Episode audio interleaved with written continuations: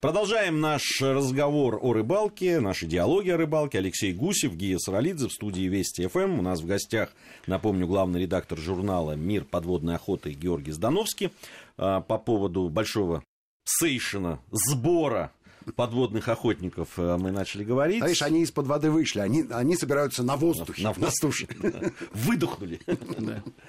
В Сокольниках, да, да, происходит? Да, 2 числа, 2 числа в четверг стартанет в Сокольниках наше главное, наше главное сухопутное событие. Соберемся все на 4 дня, будем, э, будем трогать э, свежую снарягу, э, будем обсуждать идеи и планы по путешествиям и по поездкам. И отвечая на вопрос, а в чем отличие нашей платформы от рыболовной, у нас очень большая познавательно-культурологическая часть сцена с огромным экраном, с фильмами, выступлениями самых звездных звезд. Для чего сделано? Для того, чтобы ответить на вопрос неискушенных людей, которые вообще не знают, как прикоснуться к подводной теме. Ну, вот можно интернет почитать, можно журнал почитать, но вообще, чтобы понять вообще, что это вообще, надо оказаться на площадке, вживую потрогать все эти вот неопреновые костюмы, а, острые гарпуны, посидеть э, в зрительном зале, посмотреть фильм, послушать умного человека, который расскажет, а как добыть там э, зимой щуку в Волгограде, и дальше сделать вывод, а хочется заниматься подводной охотой или нет. Если хочется, уже и начинать. А если не хочется, подумать, ну, может, грибами лучше э, э, э, заняться. Скажи, пожалуйста, а примерочная есть? То есть есть какая-то купель? Да, нет, купели нет, но надел костюм. Практически на каждом стене там все есть для того, чтобы сразу же прикинуть костюмчик. Вот. И тут что еще важно? У нас же экономическая реальность тяжелая на улице до сих пор. И поэтому, а, если раньше полки магазинов ломились от изобилия, и можно было, вот встав с дивана, пойти реализовать любую свою амбицию, прикупив что-нибудь себе новенькое, а, какой-нибудь э, гарпун, ружье или масочку, да, то сейчас такого изобилия уже не встретишь, и поэтому раз в год оно бывает. Вот именно там. Еще один очень важный вопрос это безопасность. Да. Я как-то смотрел там э, список, рейтинг, как сейчас модно же, в рейтинге всего угу. есть. Так вот, я смотрел рейтинг самых опасных занятий человека. И на одном из первых мест, я не помню, то ли на первом, то ли на втором, была именно подводная охота. Не просто, да, там подводное плавание, а именно подводная охота. Я обратил на это внимание. Потому что, собственно, потом э, занятия дайвингом были дальше в этом списке. Они тоже опасны, но, но не таком.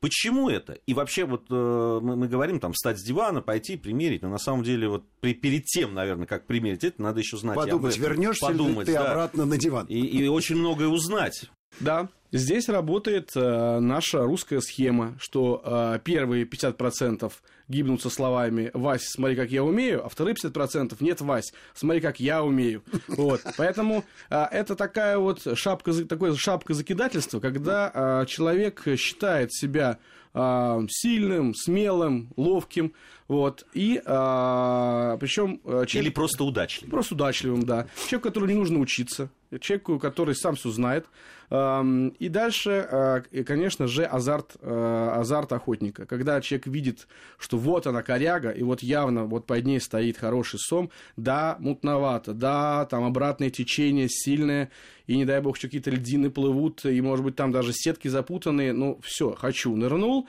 не подумал, как выйти, как, как войти, как выйти, опа, не рассчитал время на глубине, цепанулся, а, тут же паника, а где нож-то у меня, а нож-то я вообще не прицепил, или прицепил так, что я не могу его достать, все, и кончается все плохо. Поэтому здесь а, просто всегда а, какое-то чувство самосохранения раз, и, конечно же, Э, практически сейчас во всех городах, в любом бассейне, там, где происходит обучение дайвингу, э, там же практически везде происходит обучение подводной охоте. А люди спрашивают, ну а что, чему нас там научат? Нырнул и стреляй. А вот как раз научат тому, э, как вести себя в экстренной ситуации, как, как сбрасывать груз-пояс и не бояться этого, как, как реагировать на изменяющую ситуацию, как не застрелить своего ружья своего, своего соратника, потому что... Мишень-то мешая да, не, кстати, попасть не, легко. Несчастные случаи. А, не только люди а, остаются под водой, люди постреливают друг по другу. Вот, а, так же, как охотники. Тень угу. увидел, стреляешь, да? Как бы ну, никто так не делает на сухопутной охоте. Вот, и на сухопутной охоте такие случаи случаются. Шорох в кустах, выстрел, а там дядя Вася. Вот, здесь то же самое. Плыли-плыли, вроде в разных сторонах камыша плыли, а тут раз какая-то какой-то большой бок зачетный, а это оказался твой друг. Вот. Да, не, ну действительно. Причем я, я там э, вот э, по поводу этого рейтинга, там небольшая расшифровка была, да, там, ну угу. почему? А, как раз вот э, шли то, что это все-таки охота, и там присутствует оружие. Второе, это то, что Э, действительно паника, просто ну, человек не в своей стихии все Это не твоя среда, Это конечно, не твоя среда, да, и там другие законы работают, закон, да, там и, э, вот. Но еще среди, и среди э, вот этих вот характеристик, которые делают это опасным, вот как раз азарт, о котором Георгий сразу сказал, что действительно... Но адреналин пылу, мешает, адреналин, мешает, да, мешает оценивать оценить, адекватно да, то, что происходит, и это, конечно, очень опасно. А вообще вот э, э, эти школы по обучению, э, да, как это происходит? Либо это просто, ну, друзья там, да, занимаются, и вот они обучают человека, либо это какие-то специализированные есть. Нет, это уже достаточно налаженная история. Это передача, как в дайвинге, э, сакрального знания от э, учителя к ученику. Люди, которые проходят э, инструкторские курсы, становятся инструкторами, получают сертификаты, которые позволяют им обучать. И дальше они организуют секции клуба подводной охоты при бассейне. Обычно это там недельные или двухнедельные курсы, где так, так же, как и в дайвинге, дайвинге э, теория э, плюс практика. То есть человек получает какие-то теоретические знания на бортике бассейна, и потом как бы каждый день идет отработка. Отра... А причем, э, так как невозможно за две недели научить всему, учит основному. То есть это в том числе техника безопасности работы с оружием, это а, а, основы подводной стрельбы, потому что есть нюансы. Если человеку просто показать, как правильно стрелять, он будет стрелять лучше. Техника нырка тоже. А, не все понимают, как правильно сгруппироваться, как войти в воду. То есть они как-то ныряют, тратят много а, сил, а, а мало смысла. Поэтому инструктор может за 2-3 занятия, просто показав там на видео, потом сказать, смотри, как ты неправильно сгибаешь ноги. Ты изгибай их вот так, и тебе будет легче, и ты дальше уплывешь. Человек удивляется, что со стороны он же себя не видит, он-то думает, что он как ихтиандр там плавает лучше всех, а на самом деле есть куда э, стремиться. Вот. А вообще еще а, до сих пор очень много людей, которых встречаешь, особенно таких, э, ну, не, не московских, региональных, которые говорят, мы тоже охотники, мы, да, правда, глубоко вот не можем, больше 6 метров, э, уши очень болят. Я говорю, ребята, а продуваться вы не пробовали? Говорят, а что, помогает? Я говорю, ну, ребята, ну как так можно нырять, если вы даже этого не знаете, что нужно компенсировать давление в ушах, продувая нос. Как вообще ныряете? Говорит, ну, больно, там, терпим. Плод, терпим, да. Мучаемся. Мучаемся. И получаем удовольствие. Жора, скажи, пожалуйста, следующую вещь. А, за окном зима, а на земле снег, на воде лед. А, есть ли возможность э, продолжать э, занятия подводной охотой зимой, либо это строжайше запрещено, либо есть исключения? Значит, э, по поводу строжайше запрещено, есть у нас тут эм, законодательное сражение с некоторыми южными областями нашей страны, которые почему-то решили, что зимой лучше, чтобы охотники сидели пили водку, а не ныряли, вот, и ограничили там с ноября по март занятия подводной охотой.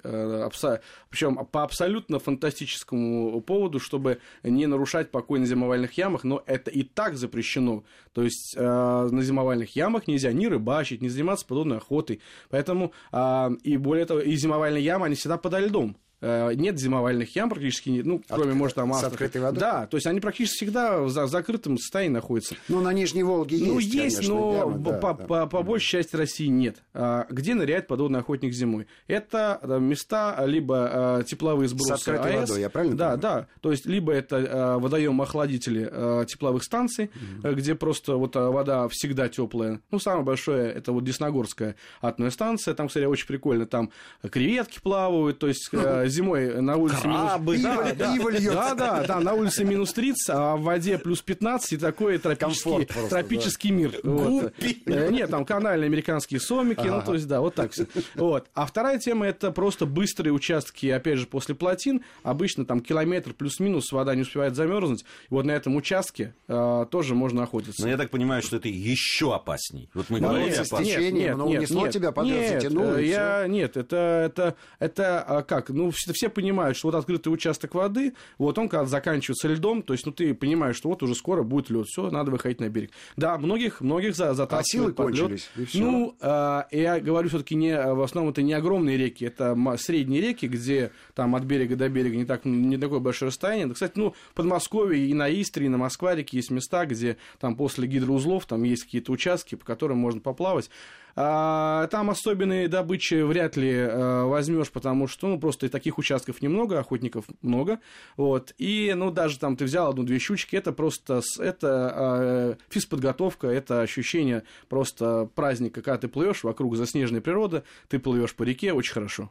Да, люди смотрят. Да, да, да. Не, не завидуют. Не В завидуют. этот раз да, не да, завидуют. в этот раз. Да. Ну, может быть, рыбаки так подумают, вот они, браконьеры. Скажи, пожалуйста, ты, наверное, обнырял все э, водоемы э, перспективные более-менее в э, Москве и области. Что самое любопытное, неожиданное, экзотическое попалось тебе под водой, чего мы не видели? Я могу сказать, что э, работает схема такая же, как и у рыболовов. Самая клевая рыба на самом дальнем кордоне. Вот когда забираешься куда-то, ну, в такую глухомань, И, понимаешь, тебе не хватает двух минут воздуха, задержки дыхания для того, чтобы Да, добраться поэтому туда. все то, куда может э, э, житель мегаполиса быстро рвануть на своей машине, в общем, понятно, что там, э, там столпотворение, там толкотня. Вот. И, конечно, самые сильные э, остаются эмоции от самых труднодоступных мест. На Путарана понравилось, например, мне. Вот, никого нет. У Скажи, нас пожалуйста, работает схема одна, Леш. Время. Никогда времени не хватает. К сожалению, Значит, время нашей программы подошло к концу. Я уверен, что Георгий еще придет к нам в студию. Георгий Здановский, главный редактор журнала «Мир подводной охоты» был у нас в гостях. Это были диалоги о рыбалке. Алексей Гусев и Гия Саралидзе. Всем Ура! хвоста, ни чешуи.